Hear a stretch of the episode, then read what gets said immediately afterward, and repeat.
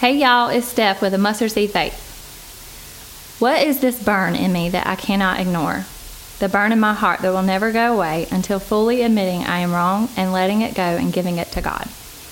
That burn of guilt that is so deep it echoes in my mind and will repeat until I take it to the feet of Jesus and ask for forgiveness. The burn that is relentless, but yet I am thankful for it because without this burn, the direction in my life would be wayward.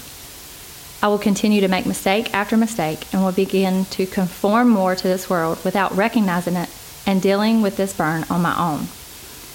This burn has a name, and that is conviction.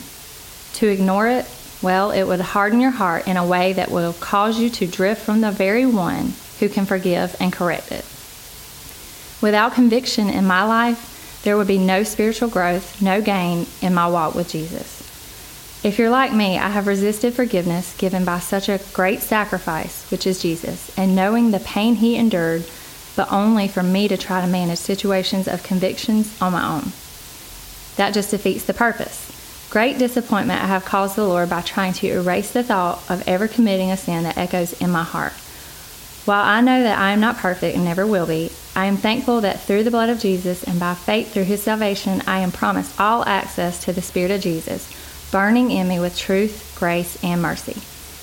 I'd like to leave you with some verses to encourage you and to remind you that the burn is a good burn and it helps remind us that we need God.